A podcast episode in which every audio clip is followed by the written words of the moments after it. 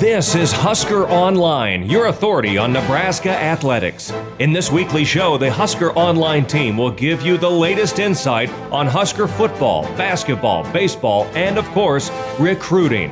Now, here's your host, Husker Online publisher Sean Callahan. Hello, and welcome again to another edition of the Husker Online Show. Sean Callahan, Robin Washut, as we are here to talk, obviously, spring football, recruiting, get a little basketball in here, Robin. Sorry to do that to you, but we're going to talk a little basketball for you. It's all good. But uh, spring practice, hard to believe. Monday, things open up for Nebraska. Weather will turn next week too, so you know I wouldn't be surprised if Nebraska gets outdoors. I mean, they were outdoors this week. Did you see the video? Mm-hmm. Yeah, yeah. The, the, snow and cold weather didn't uh, stop them from getting. Like, were outside. you? I mean, were you outside Tuesday morning? Yes. I mean, it was terrible. I mean, out. just to like like take my trash can out. And yeah, and that was enough. Brutal. Uh, that was more than I even wanted to experience. So I can't imagine running out there shirtless in the snow and doing, diving doing on the up snow. downs. Yeah. So Nebraska will open up spring practice on Monday. Um, a lot of intrigue, a lot of interest um, on spring ball, and we're gonna have some pretty good spring ball content leading into it. Um, a couple Husker Chat live shows we're gonna do uh, here on Thursday and Friday of this week, leading into Monday's practice. Uh, we'll have ten different players filtering through on Husker Chat Live, so uh, we'll put those on the podcast channel as well as the YouTube channel um, and on Facebook. So make sure you check out that content on huskeronline.com. But uh, recruiting has been big this week. Uh, Nebraska gets a quarterback commit from William Watson III. They get an offensive line commit from Sam Sledge. The Huskers now, um, you know, with five commitments in their class already, and you know, it doesn't sound like much, but it's actually a lot. I mean, Nebraska um, is in the top ten. I think they're seventh or eighth overall for commits in the country right now. Um, and it's a big deal because where they were at a year ago. I mean, Nebraska was so mm-hmm. far down this list a year ago at this very time. Uh, but Nebraska right now sitting really nicely uh, with five early commits in this class, um, which ranks, as I said, towards the top in the country. Um, tied for the most commits right now, um, second most in the Big Ten. Penn State has eight, Nebraska has five, Iowa has five, Michigan's got five. So um, they're doing something right, but you know, getting this quarterback, William Watson, the third, we're going to hear from William Watson. As far as I know, it's the only interview he's done thus far. Um, I caught up with him when he committed uh, after his basketball game, and we'll hear from William Watson. Um, we'll also hear from uh, Curry Hicks Sage, a uh, Massachusetts high school football and just Massachusetts insider in general um, about this commitment from Nebraska here in the show. But um, it's interesting, Robin, Mark Whipple, just the poll that he had – to get this done because I, I really got the sense this was all Mark Whipple to take the commitment um, of of uh, William Watson. Yeah, I mean, you look at just the the way the quarterback position in general has been handled since since Whipple has arrived. It seems like he has a very clear.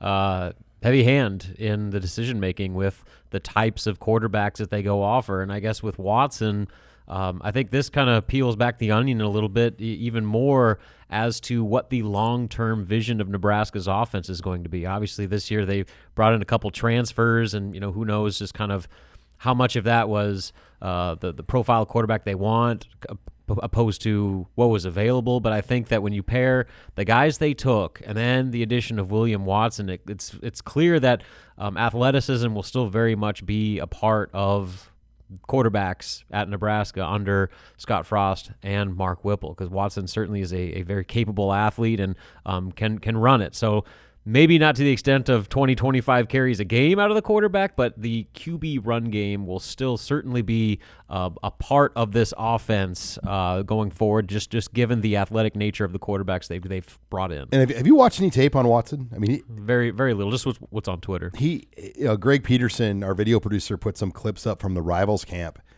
and he slings it. I mean he he, he said in his interview that you're going to hear, um, you know, he really tries to be like a Lamar Jackson type. Um, you know, you, you, see some Russell Wilson.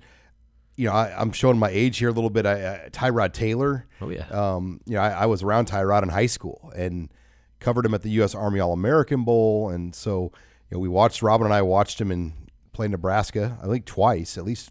I yeah. don't know. Yeah, no, he came to Lincoln. 2008, 2009. Mm-hmm. Tyrod Taylor. Um, it is 2022, by the way. Sorry to do that to us, but um, feels like five years ago. Yeah, that that uh, trip to Blacksburg was uh, a long time ago, but yeah, he, he reminds me of that. Just let me just he, he's six foot. Something else interesting he shared with me, Robin. Not only is he a basketball player, not only is he a sprinter, he runs the hundred. He's hoping to run you know 10-9, 10-8 this year. He throws the javelin. Like I've been around a lot of high school coverage in my career, and I've never met a football player that throws the javelin. Well, especially a quarterback, because you would think that they'd be worried about like screwing up your mechanics, like with the different style of throwing. So clearly, he's got some. Uh, Well, a lot of states don't offer javelin. yeah, I'm sure that's part of it. Uh, but also, I mean, just like with the specialized nature of high level high school sports now, like a starting quarterback usually isn't even allowed to throw with track. You're just there to run and stay in shape during the off season. Let alone, but like I mean, I guess that speaks to just his overall athleticism. The fact that you know he can be as talented of a quarterback as he is, while also going through a completely different throwing motion and be a successful javelin thrower as well. Yeah, I just can't even. I'm. I don't know. I'm more surprised that he throws the javelin or that high school has the javelin because I just think about the risk, Yeah, the, risk- liability the involved. liability. I mean, like we and I went to high school with a lot of guys that screwed around. yeah, and yeah. I all think it would you're, take you're is- trusting some very immature per-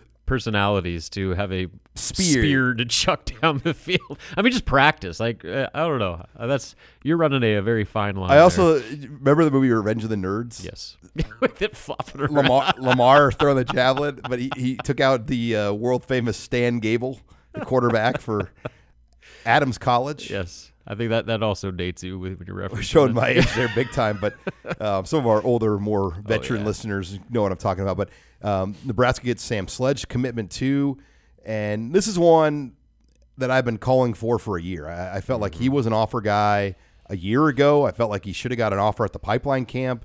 Um, Nebraska waited until Raiola came in. He got his offer by Raiola. Um, probably a center, 6'4", 260 ish now, um, but coach's son.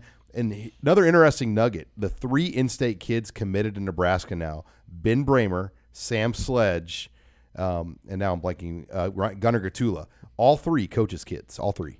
I'm sure that's probably part of the profile they're looking for. Uh, I mean, obviously, the football IQ element is something that I don't think probably is evaluated enough when you just look at 40 times and bench press and all that stuff. So uh, clearly, I mean, this staff is going uh, looking for a very particular type of player, and IQ and intelligence are certainly uh, probably higher priorities than maybe they have been in the past. Now, Robin, I want to talk basketball here. Uh, we're kind of getting down to the home stretch. Uh, final home game, which February 28th, or not February, Friday, whatever that day is, I guess it would be the 26th. Uh, that's the final home game for Nebraska. Um, and it's, you know, you think about Pinnacle Bank Arena, this has been by far the, mo- 25th. um, the most uneventful home slate of basketball we've seen at PBA, and for a lot of reasons. But uh, final game, Iowa, another eight o'clock Friday night tip. And I think when these first game out, you're like, this is gonna be great. Maryland and Iowa back to back Friday nights, and not so much. Yeah, I mean, if you think there was like postseason to be played here, uh, you know, having rival Iowa come to PBA on Friday an. F- FS1 game Friday night, like it, it should have been uh, uh, an electric atmosphere, but you know, it's going to be. Uh, probably the exact opposite. I imagine there'll be a lot of Iowa fans there. Um, you just look at the secondary ticket sales, um, the the market there. Uh, this game has sold like way more than any of the previous, like the Maryland, Minnesota, Northwestern games, and I can give you a direct reason why that's happening. Iowa fans are buying them up, so uh, it's going to be probably uncomfortable for Nebraska fans to see a game will where the Huskers will be uh, significant underdogs with a bunch of Iowa fans chanting "Let's go Hawks!" That that sort of thing. Do we know if David Eichel, our former intern, will be in the house that night? I wouldn't be surprised. He always tries to make it back. So yeah. So anyway, it's it's probably not going to be a very fun night. But um, what I'm intrigued about is, you know, obviously it's senior night, so they're going to honor the the departing players. They've got a lot of guys that are still weighing decisions, so they could probably trot some guys out there just like last year, where they'll honor them and give them the fan send off, but they could still potentially come back. Like so, Derrick Walker. Um, you know, I've reported this. I think that there's still a, a good chance that he strongly considers coming back next season. So he went through senior night last year because he graduated. there's a pretty good chance he's going to get go through it again this year um, because he actually can get his friends and family in the stands to watch him.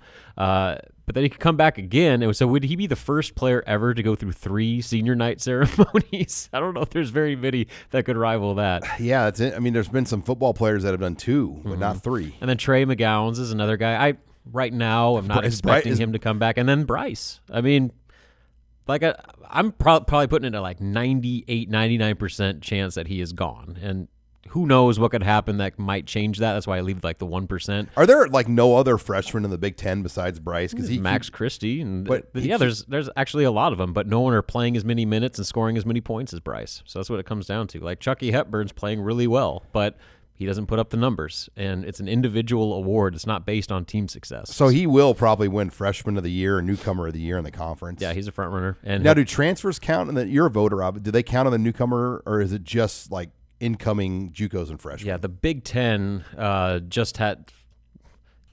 I can't remember exactly. They put do the names on the ballot, too, Yeah, like- there's freshmen, and then there's all Big Ten. I don't even know if they did newcomer last year, for what I can remember. But anyway, uh, as far as like the official media ballot, but they, uh, I mean, Bryce is certainly going to be freshman of the. I mean, I think he's the front runner for freshman of the year. He's going to be fir- uh, first team All Big Ten freshman team, and then maybe push second, third. yeah, I don't think he's gonna be first team. Yeah, but no. no, not all. So he's he's probably gonna be third. Uh, but then you know you're looking at him being a likely freshman All American. Um, just because if you're the player of the year in the Big Ten or the freshman of the year in the Big Ten, you're probably gonna have a shot at that. So pretty good list uh, on that resume, and that's probably gonna be more than enough for him to go ahead and pull the trigger. So anyway. That Iowa game could be his very last game in Pinnacle Bank Arena on a short but very uh, individually successful stint as a Husker. All for nothing. Yeah, it just it's it stinks. I mean, you, you're here. We got this first round draft pick type talent. It, it just hasn't delivered. literally like one of the greatest freshman seasons in program history, and they're going to lose 24 games. Like that's nuts. All right, let's go to break. Um, well, we got a full show on tap. As I mentioned, we're going to hear from William Watson the third, WW3, by the way. Um, Get your NIL gear now. Uh, he's going to join me here, um, and then Perry um, Sage Watson is going to join me as well. Um, uh, he's an insider. That I'm sorry. I'm sorry. Curry Hicks. Curry Hicks is going to join me. He's got like a play on words name, but he's he's a well-known Massachusetts insider. Joins me on the show, so uh, you're going to hear from both those guys next. You're listening here to the Husker Online Show. You're listening to HuskerOnline.com, your authority on Nebraska athletics. And we're back here on the Husker Online Show. Sean Callahan, as we talked about at the top of the show, Nebraska has added a quarterback commit for the class of 2023. One of the most accomplished football players to come out of the state of Massachusetts in a number of years. Quarterback William Watson joining us now here on the Husker Online Show. Uh, first of all, William, congratulations on the commitment. I'm sure um, it's a relief to kind of have this behind you. Yes, sir, it is. Well, you know, let's talk about Nebraska. I mean, this, this seemed, you know, for people out here, it came pretty quick. I mean, obviously, you visited Lincoln back on January 22nd that weekend. You got the offer from Mark Whipple shortly after. What led you to make this decision right now? Um, well, first when I came to Lincoln, um, I felt like I was right back up, right back in Springfield, Massachusetts. So that played a big role. And um, I knew Coach Whipple. Like me and him had a previous relationship coming from Pitt, and um, he actually grew up. I actually grew up with him, like working camps. So I was going to UMass every day, like working with him, and then um, yeah, that's where it kind of came from. So we built that relationship since I was in sixth grade, and um, he knew about me, and now we're here. I knew that was the guy to go with. It was just the right feeling. Yeah, what do you remember about those days? I mean, you were a young sixth grade kid um, going up to UMass and helping out Mark Whipple. I mean, what do you remember just about those times and and and, and Coach Whipple? What stood out back then? Um, well, back then I used to think like nobody noticed me. I was just a young kid, like around a bunch of high school kids just throwing the ball. But the whole time I didn't even know like he was watching me, and uh, my father was kind of like telling me like, "Yo, don't put your head down. You're young. You're not gonna. Nobody's gonna give you an opportunity. You're in sixth grade." Like, I'm thinking I'm supposed to go there and get an offer, but really I was just going there to get my name out there and get connections, and that's exactly what I did. Well, then uh, you know you came up to Lincoln. Um, you got to see the state of Nebraska, the facilities. spent more time with Mark Whipple. I'm sure you spent a lot of time with Coach Frost. What were just what what your were your impressions of the state of Nebraska and, and just the the program, the facilities when you got up here to see it all? Um, well, I'm seeing what I've seen on TV. No matter what it is, Nebraska as a whole seems like one big family. I mean, the fans are behind you, win or losing. They're at every game. Um, the team, they never got. I can tell they never got down on each other. They just trying to figure out how to win, and I think they're going to do that this year with Whipple's offense. Um, Coach Frost, I mean, he's a great guy, um, very down to earth, and I, I, like his energy too. Like he's fired up all the time. I, that, that's somebody I, I want to play for.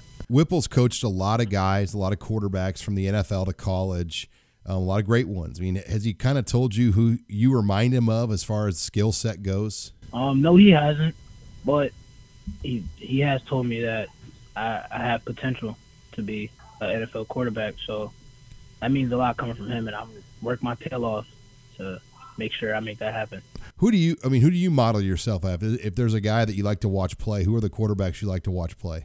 Um, Lamar Jackson. That's that's who I model my game after. I mean, people try to say he can't throw. He's a running back, but the guy has a cannon. Number one. Number two, he, he makes tight window passes all the time. So, I mean, as I think as of right now, Lamar Jackson is not only my favorite player, but who I model my game after. Now you're also a basketball player. You made your announcement at the basketball game. Do you play other sports besides football, football and basketball? Or are those the main two? Um, I run track also. Oh wow! So are you a sprinter in the hundred, the two hundred? Yes, I sprint. I run the hundred, the four hundred, and I long jump, and then I throw the javelin too. Oh wow! So you you, you use that arm and that speed both the, on the track as well. Yes, sir. That's um that, that that's how you build the arm strength. How um what, what type of times were you running in the track meets? I haven't ran track this year, but I know I got way faster since last year. Last year I ran an 11, an 11 2. And then um this year I'm expecting to run, I want to say probably a 10 8, 10 7.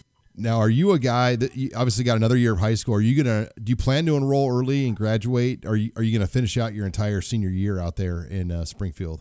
Um, I plan on enrolling early. Get up there in January and try to compete in spring ball. Is that something that you talk to Coach Whipple about? Like, look, I'll be up there as soon as I can. I mean, you know, is that something? Is that another reason why you wanted to make this announcement when you did? Um, yes, I actually I told him when I committed. I told him I committed on the phone. Um, told him I'll be enrolling early, and then after that, it was kind of like let's just let's rock. What what did you get a lot of time with Coach Frost? I mean, what were your impressions of just Coach Frost, and did you get a chance to talk to him when you committed? Yes, I um he was um I met him when I went up to visit, and um when I met him, I could just tell like that's the guy I wanted to play for. I mean, his characteristics resemble my father's. Um, he seems like a father, not just his players, but he's there for other coaches as well. I mean, he's he's a great guy to I, he's a great guy to me, and I, I'm looking forward to playing for him. We're talking here with uh, Nebraska quarterback commitment William Watson.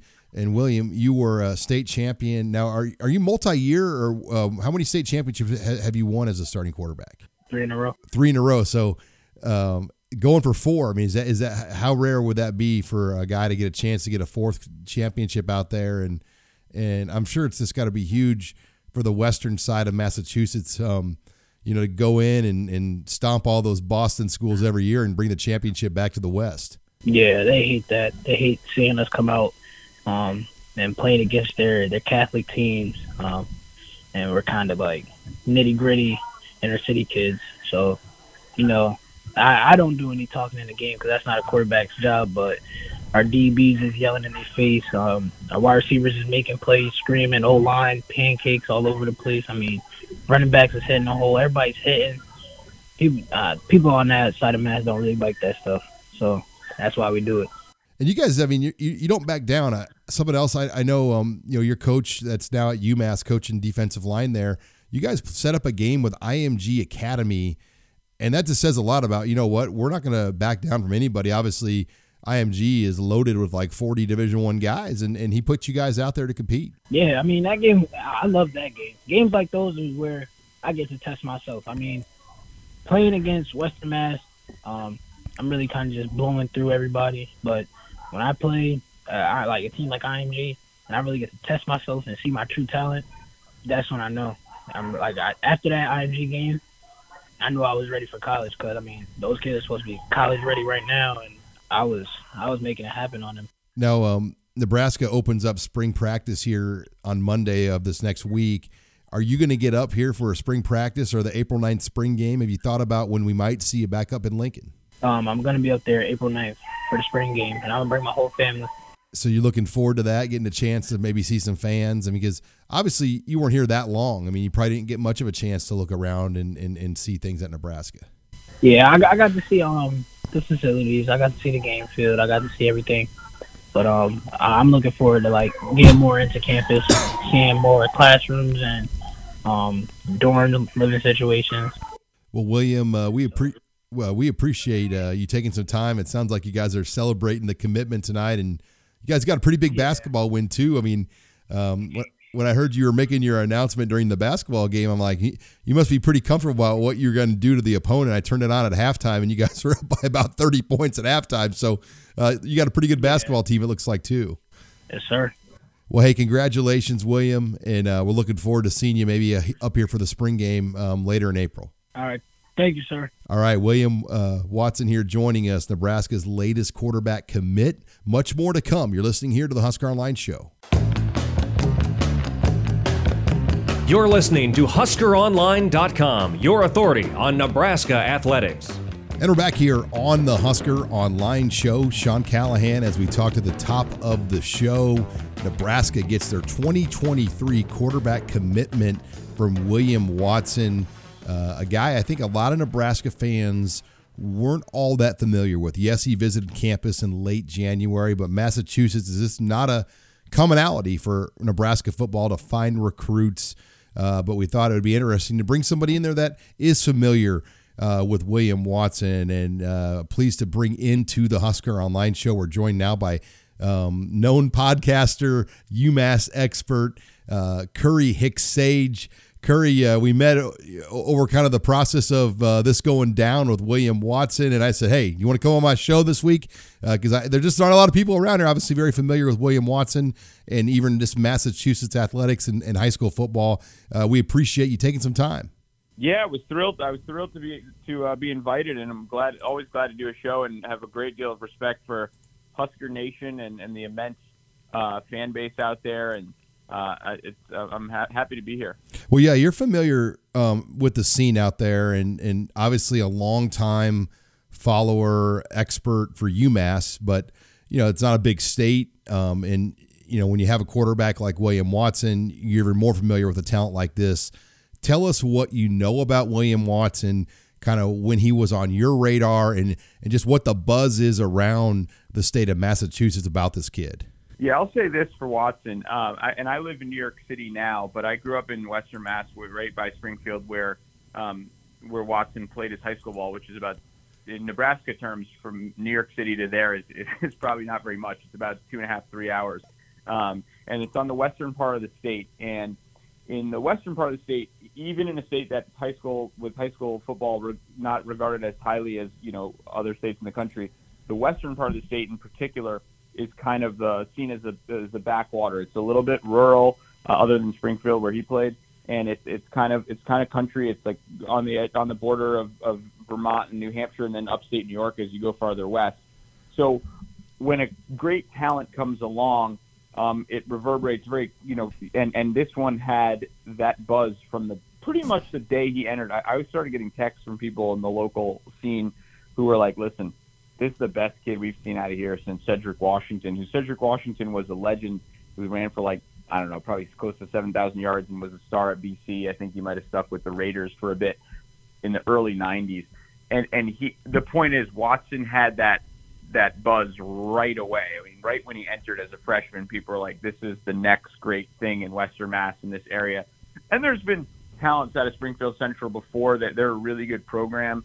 And um, I mean, just go in all sports, going back, tra- old school sports fans may remember Travis Best, the great basketball player, played high school there, and and um, the UMass teams that made the Final Four. One of the, the point guard in that team was a Central Springfield Central kid. So it's a very highly regarded program in, in this area, and Valdemar Brower, his high school coach, who actually just signed uh, as a UMass defensive lineman coach in the like probably two months ago, and as a result, it gave people some hope that Watson, you know, maybe would come to UMass, but we didn't really think it was possible, and we were correct. Um, he's he's got a terrific program and has basically, in the last decade, created for Western Mass what is an unprecedented run of three straight state titles, dominating the eastern part of the state, and then going and playing like IMG and and some of the top teams in the country too. So he's incredibly ambitious. He played for uh, Mark Whipple at UMass and uh, was a was a when they were in FCS power and um, was a walk on Western Mass kid, walk on turned um, turned you know All American and you know hurt his knee kind of late sort of deal. But you know Whipple has always been good at finding Western Mass kids and knowing where they're hidden and turning them into players. Um, you may have heard James Ihedigbo, who finished a, a, like a 10 or 12 year run and I think had rings with the Patriots and maybe the Ravens. He's another Western Mass kid who was a walk on at UMass when they were an FCS program and became, you know, a stud in the NFL. So there's players in, in Western Mass and, and around the state. And I know, you know, Nebraska folks probably are, you know, I don't know, what are we, what are, but this kid, I can tell you, you know, was, was more than just a Western Mass talent who who turned into something. He was from day one kind of marked, and everybody around the area was like, best kid we've seen out of here in some time, and and and very highly regarded as a as a student, um, as a as he can make all the throws, a little undersized, but um, you know he his name has been percolating around the region for as you know pretty much the second he set foot in, in, at Springfield Central. We're joined here by Curry Hicks Sage on the Husker Online Show as we're talking about William Watson, Nebraska's newest quarterback commit from Western Massachusetts, and you know you, you look at Mark Whipple, um, and he was out at UMass for 11 seasons over two different stints. He won a national championship there. To me, that, that's the X factor in all this. I mean, that that's how all of this happened. Um, I mean, how, what what what was Mark Whipple's reputation like in the state of Massachusetts, especially the first run? I know the second run didn't go well for him, but he's a national championship football coach that came out of that state. Mark Whipple is not scared to try things. And and frankly, you know, the second go round when we were, you know, UMass is a new FBS program. It joined joined the FBS in kind of hasty, shoddy fashion in 2012, and Whip had to take over an absolute dumpster fire. And in retrospect, given what his successor did, which was not very much and was let go after two years, Whipple's four win seasons at UMass actually looked pretty good. And he called the offense. And if you look at the number of points they put up against pretty good teams, because they were an independent in a really hard spot, you know, he was putting up five, 35 points against um, you know Mississippi State and and and you know they're losing close games to some really good. You know, UMass fans always joke that uh, we were undefeated against the spread in the SEC. We played like seven SEC games or something under Whipple, and he always covered. His defense was, you know, they just don't have, they just didn't have the athletes, but he still can scheme with with the best of them. I mean, there were, you know, we be frustrated periodically, but Mark Whipple will try all sorts of things. You can read about him anywhere, and I'm not a an expert on all the X and O, but you know, pro style, um, really creative. He's got a big bag of tricks, and he's been around forever. I mean, he's he's he's reinvented himself a number of times, and I'm excited to see what he can do at at um, at Nebraska in a, in a, in a really tough spot in many ways for you know given the demands of the fan base and the struggles they've had in recent years. But you can't get a more creative guy, and when he when he zooms in on a kid like this and I've been told by people I trust that he really wanted this kid from the jump. Like he knows just what he's doing, and um, you know, you got some time here too. He's not going to come in until 2023, and a pretty, I would imagine, a redshirt. But um, yeah, Whipple knows what he's doing. Like if he if he picks a quarterback in particular, his ability to mentor quarterbacks that is one area of of his coaching life that I think is without peer in some regards, and you know, Mark struggles the second time around at UMass. I think as a head coach, it's just a very different job. I think what he loves to do is scheme and get and find kind of kids like this or kids who are a little bit diamond in the rough and do special things with them. And so on this front, I, I would I trust him completely. As a head coach, that's a different story, but that's not what he's doing here. And I think Nebraska fans have a lot to look forward to. Well, yeah, to give you an idea of how bad he must have wanted him. I mean, they they had a guy coming in from Wichita, Kansas, who's arguably the top player in the state of Kansas and arguably one of the top players in the state of Iowa, JJ Kohl, um, was in the mix, and uh, they've kind of shut that down, you know, to bring in William Watson. So, and, and that that's to me, that's all Mark Whipple. I mean, there were a number of coaches here, I think, that had opinions, but this is Whipple's offense, and this taking the commitment of William Watson to me really showed that he made this call. Yeah, and uh, some some folks in the area I trusted, um, you know, have suggested that I guess Whip spent a long time with him. I don't know if this is public, you know, on your on your front yet, but showing him film and and really thinking methodically through how he'd use him in the offense. And I think that it's pretty clear he was. You already have said it. He was the X factor, but I think that the way in which they they showed how they would use Watson was was a big factor too. Um, no, it's obviously you know there's a lot that could happen in the next uh, you know 18 months, right? I mean, this is a ways out, but uh, and Watson, you know, will still have another season too, so he he's going to continue to get better.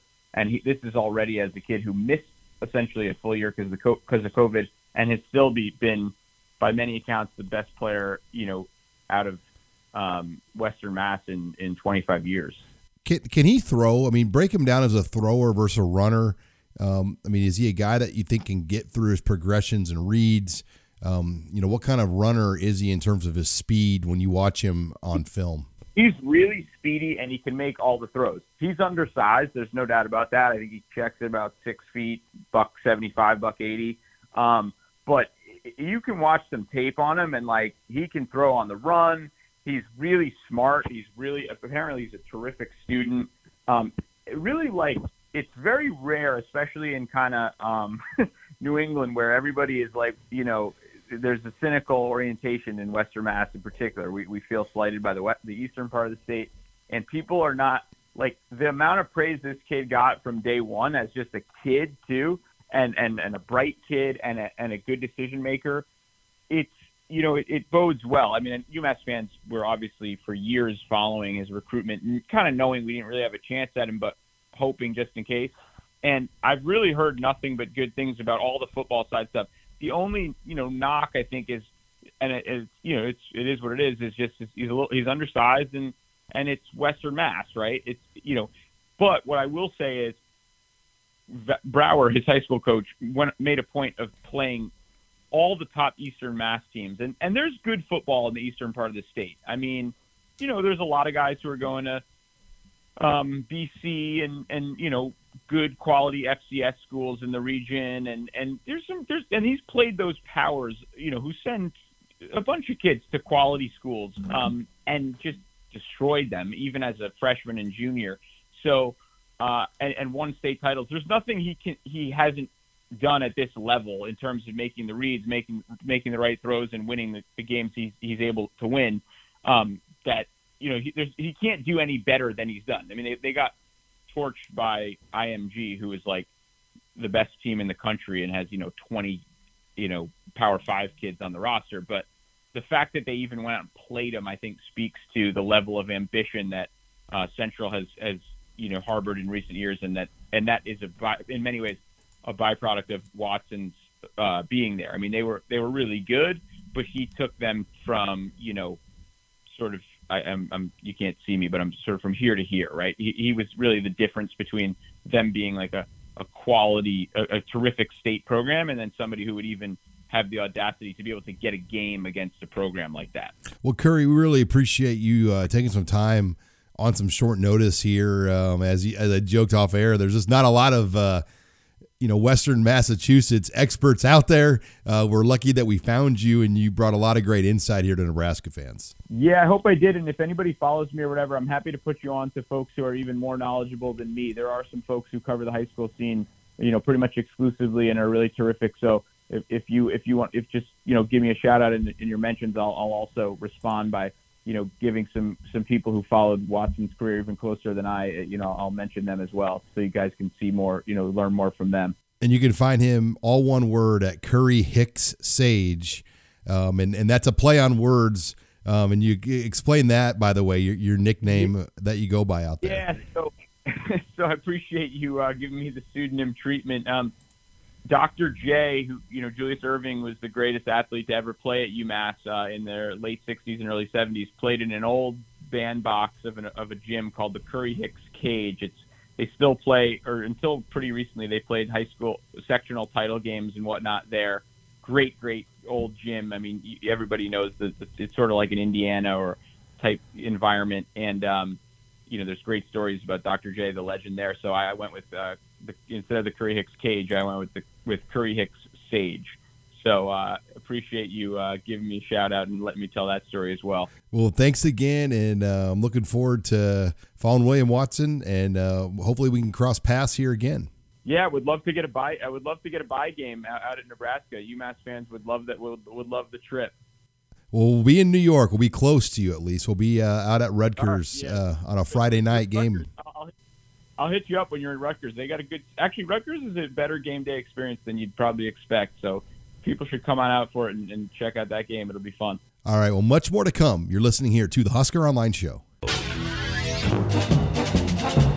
This is HuskerOnline.com, your authority on Nebraska athletics. And welcome back here to the Husker Online Show. Uh, Sean Callahan here, uh, as many Nebraska fans are getting ready to plan their trip to Dublin, Ireland. I've talked to several people that have just said, you know what, we're going, and uh, started booking this thing. Um, and there are so many great things to do. And we've had great access uh, as this segment of the show is brought to you by the 2022 Aer Lingus College Football Classic. And we've had great access uh, to the promoters of this game. And um, we wanted to bring in um, Eugene Garrihy from the Cliffs of Moher Cruises in uh, Ireland, as this is one of the real attractions Nebraska fans should look into doing. Uh, Eugene, welcome here to the Husker Online Show. Tell Nebraska fans why they need to check out your cruises. Well, Sean, uh, thank you very, very much for uh, for inviting us on, and uh, we're really, really, really looking forward to getting people from Nebraska into Ireland. They have a treat in store for them. Uh, the Cliffs of Moher Cruises sails under the highest cliffs um, in Ireland. They're sheer cliffs, 700 odd feet high, and we take them right under the cliffs on a cruise on 200 seater vessels. But the Cliffs of Moher is uh, the, the biggest natural attraction in Ireland, and every Nebraska and the United States that visit Ireland go to see the Cliffs of Moher cruises, and we take them underneath the cliffs for 50 minutes or an hour. And it is the most amazing, amazing sight to see, and that's why it is so popular. Eugene, um, if somebody wanted a book or, or kind of look into planning, because uh, a lot of these uh, Nebraska fans coming out, they're going to be out there for over a week. Uh, what's the best way uh, to get things planned? Okay, well, listen, we're we're operate in the United Nations uh, UNESCO site, where it's a protected site uh, by United Nations, and um, if people want um, if people want to book with us, they just book with Doolin.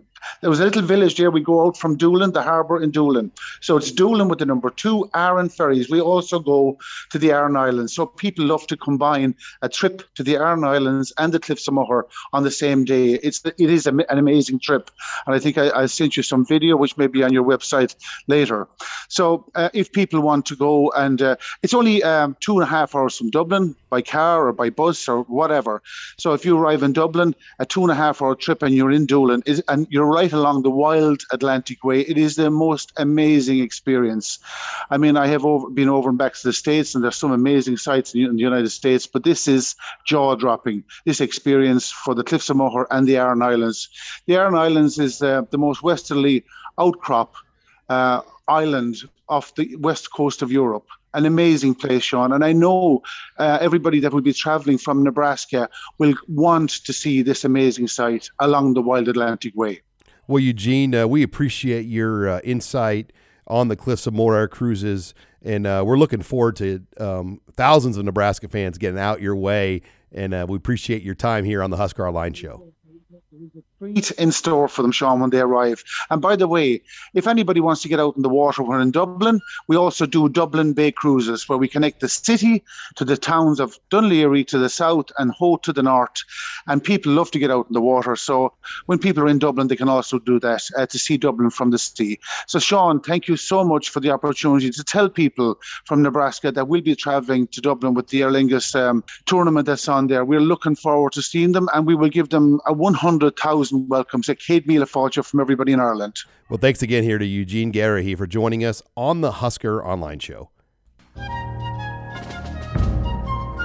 You're listening to HuskerOnline.com, your authority on Nebraska athletics. Final segment here of the Husker Online Show. Sean Callahan, Robin Washut. Uh, thanks again. As heard some great interviews here from William Watson and Curry Hicks Sage uh, from Massachusetts joining us here on the program. But this final segment of the show brought to you by Tanner Sports Bar and Grill. Um, get on into Tanner's.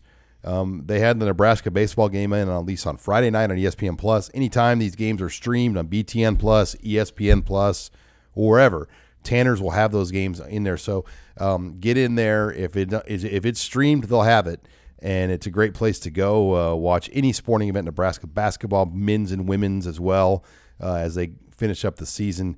Uh, but now it's time for the mailbag as Abby Barmore joins us as she always does. Abby, what do you have to lead us off with? What are your way too early predictions for team captains? I think Vokolek's a lock. And I, I, think after that on offense, I mean, there's a lot of ways you can go um, with with that other captain spot on offense. Um, I'm, blanking on my mind who I had, else I had in that discussion. What about Casey Thompson? Yeah, if Casey Thompson wins the job, he could be a captain. Especially um, with just the way he hit the ground running, kind of doing all that leadership stuff. Seems like he's he's a natural fit for that. But I mean, he is a brand new addition that's been here. There, there are only five seniors though on offense. Yeah, five. And like so, who on the offensive line? Who in the receiving core? Like, there's no like no brainer veterans yeah, outside I mean, of Vokolek. Turner Corcoran really can't we guaranteed that spot yet. Mm-hmm. So he's got to really earn it. Um, so I think Thompson's. I mean, like you said, he's got to win the job, but I think he's probably the, the, the front runner, assuming all goes as we expect. Like Vokolek's like a near lock. Yeah, I mean, who they're like literally he is the the one lock on offense, and so defense though that's where it gets a little more interesting. I'm going to um, hedge on Garrett Nelson. Yeah, I think he's obvious. Um, but then you look at the other what about those two inside linebackers, Henrich or Reimer? But yeah, they could go Caleb Tanner, Ty Robinson. Ty Robinson, yeah. I mean, in the secondary, I don't know if Quinton Newsome strikes me as a captain. Casey uh, Rogers seemed to have a big voice. I mean, he came up front to press conferences a whole bunch, and I think that kind of shows you the the trust the team has. he's be, He's hurt though. He's yeah, hurt for the spring now. Something to note, but um, then the defensive backfield. No, I don't see anybody else. I think that that's probably your core. So if I'm picking four, I'm going to go Thompson Vokolek, and I'm going to go Nelson, and I'm going to go Caleb Tanner. I think Caleb Tanner is going to be that one guy like, whoa, he's a captain? I'm going to go Nelson and Ty Robinson. Um, but yeah, I, I do. I don't know. I, I think Tanner could easily be in there as well. Yeah. I mean, just because he's He's one of the few seniors they have. Well, in, in diversity, I mean, you, you, know, it's got to be a well-rounded group of players that yeah. represent the whole locker room. And and I do think he was playing really well at the end of and last Caleb season. Tanner's a six-year guy. Yeah, so I mean, he's about as veteran as it gets. Or fifth year, and I, fifth year. he's finally playing to back up that title. So. Yeah, I'm gonna go Caleb Tanner. I think yeah, Caleb Tanner makes sense for a lot of reasons. I mean, assuming he's dialed in and has a good spring right, too. Right. All right, what's next? With spring practice starting on Monday, and there are going to be some fascinating position battles at, on offense beyond the quarterback, what are some of the groups on offense that you are most excited to see how that plays out this spring? Well, receiver for me, I, I think running back is too incomplete to like really say. I mean, yeah, we're we're gonna see Anthony Grant, which will be big. We'll see how Rahmir Johnson comes back. Gabe Ervin's going to be limited, um, but not. You know, I, I, I would like to see AJ Allen uh, but receiver to me will be really interesting with Trey Palmer, Isaiah Garcia, Castaneda, Omar Manning, Oliver Martin, Xavier Betts, Alante Brown, and then that whole group of guys that redshirted last year. Kamonte Grimes, Sean Hardy, Latrell Neville, Will Nixon. I mean, it's a really good group. Yeah, just the volume of competition that's going to go on at that position uh, clearly makes that probably the the hottest competition. Um, offensive line is kind of in that same boat as running back to where like what happens this spring is still not going to give you solid answers on what's going to be the case in the fall just because of the uncertainties around the roster. But you can still look at some guys like this is a really big opportunity for Henry Lutovsky. Like there's been a lot of hype. His name's been thrown around a whole bunch, and he's going to get a lot of reps this spring. How much can he take advantage of that? So I think there's individual instances where we might not have uh, a clear vision of the starting five coming out of spring, but I think you can get a pretty good feel for the players that are participating in spring ball where they will stand going into fall camp. How surprised were you that Nebraska baseball went one and three this weekend? Oh, I am and I'm not. I mean, if you study the history, Abby, of Nebraska baseball, they notoriously schedule tough early and they notoriously don't have like a dominating opening weekend for a lot of reasons. They're usually going to play somebody from Florida, Texas, or California. Usually Texas or California. They don't, they don't play a lot of Florida teams. Um, and those teams have been outdoors probably since January practicing, and they have more advantages with the weather. Um, so, you know, one and three is disappointing. I, I think two and two would have been really a good way to start. Yeah, and then I think you also got to keep it in mind uh, Sam Houston might be better than a lot of us thought. Um, obviously, they played Nebraska extremely well, and then they followed that up on Tuesday by going to Arlington and beating fourth-ranked Oklahoma State six to three in ten innings. So um, I think they're the real deal. And so Nebraska got a great first test, and they they were able to get one of those games and we're close in a couple others that I think that that series, while disappointing to be one and three right now, is going to pay off a lot in the long run. First of all, they, they played a, a high level team uh, that was probably going to be a lot different looking on their schedule, uh, and it's going to season them very well for when they do return home and get on that stretch. Sean, are there any small town Nebraska kids that have big time potential in high school? Um, there's a couple that I'll throw out there right now. Um, I'll, I'll, start with Brock Knutson, who's now at Scottsbluff. He was at Mitchell. Um, he's already got Kansas and Iowa State offers. He's a six foot seven tackle. We'll have him Abby Sunday at our in-state tour event. Um, would be an interesting guy to write on um, um, when when he comes in from Scottsbluff this weekend. And another guy I'll put out there who also be here on Sunday at our event for Fremont Bergan is Cade McIntyre. He's the brother of Koa McIntyre, and he's got a great frame on him. I think he's an outside linebacker. Um, Fremont Bergan won Class C2 a year ago. So um, those are two, you know, ones that jump out. I, you know, there'll be more. Um, there are, there's always more that emerge, but it's such a deep group right now. I mean, it's as deep of an in-state year as I can remember. Yeah, and we've talked about just the the run of just college talent to come out of the state the past few classes. It's been really impressive. All right, Abby, what's next? Who is the one player that will come out of nowhere and make a splash this spring? Mm. Coming out of nowhere is a hard thing to define. Um, I mean, I, I, could see Alante Brown. I mean, based on his limited snaps that he's played, you know, being a surprise. I think Chris Hickman's another one um, that we could be talking about after the spring a lot more than we are right now. Um, I'll let you take probably Henry, Henry Lutovsky, Robin, maybe.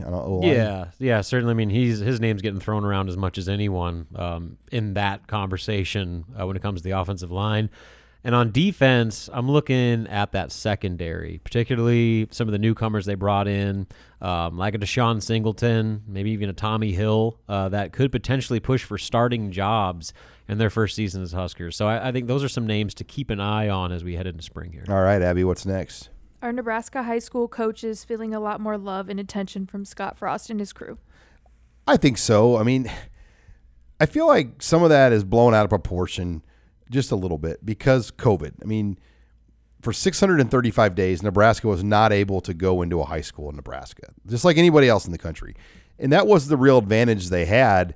They could have coaches come down to Lincoln or they could go see them um, you know, during open recruiting periods, they could host prospects on campus. Well, for 635 days, they couldn't go anywhere, and they did have that short window of June summer camps.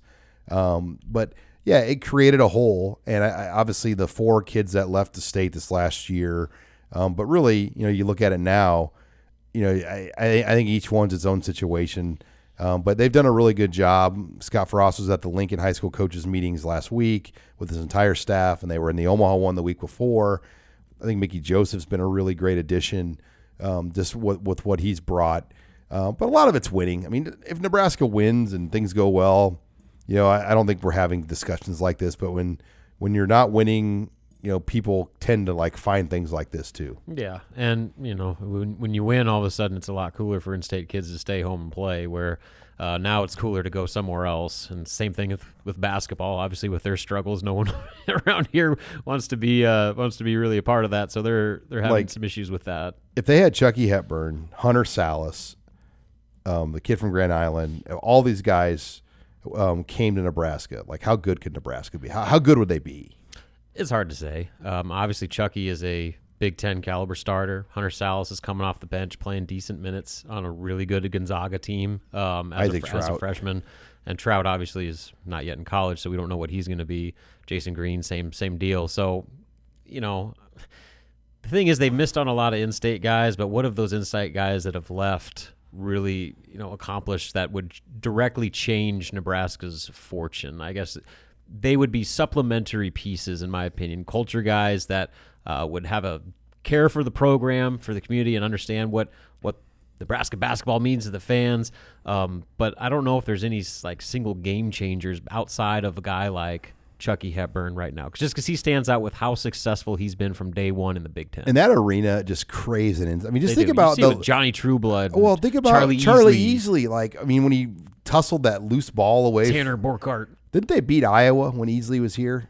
Yeah, when Thor Thorbjarnarson, the kid from Iceland that nobody wanted, blocked the shot. And he like dove on. It might have been Purdue, the Purdue game.